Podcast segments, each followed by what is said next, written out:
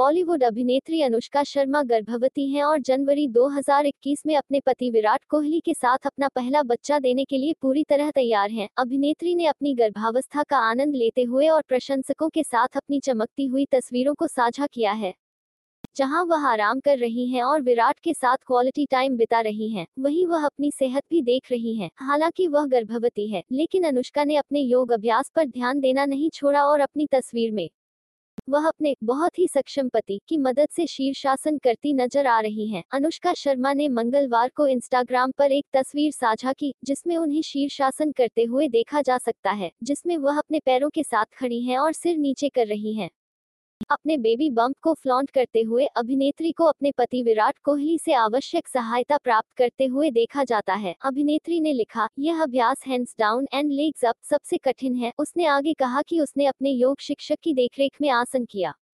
उन्होंने कहा, जैसा कि योग मेरे जीवन का एक बड़ा हिस्सा है। मेरे डॉक्टर ने बताया कि मैं ऐसे सभी आसन कर सकती हूँ जो मैं गर्भवती होने से पहले कर रही थी, क्योंकि मैं twist and extreme forward bend गर्भवती थी।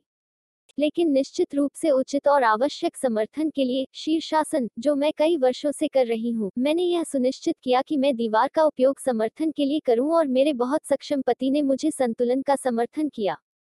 अतिरिक्त सुरक्षित होने के लिए यह मेरे योग शिक्षक अटीफा अंडस्को श्रोफ के देखरेख में भी किया गया था। इस सत्र के माध्यम से मेरे साथ वास्तव में था। मुझे खुशी है कि मैं अपनी गर्भावस्था के माध्यम से अपना अभ्यास जारी रख सकी।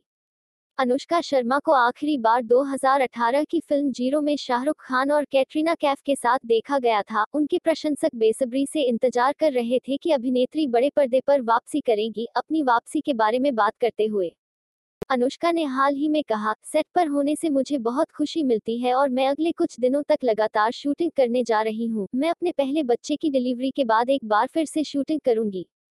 मेरा इरादा है कि जब तक मैं जीवित रहूँ, तब तक काम करना है क्योंकि अभिनय मुझे वास्तव में खुश करता है।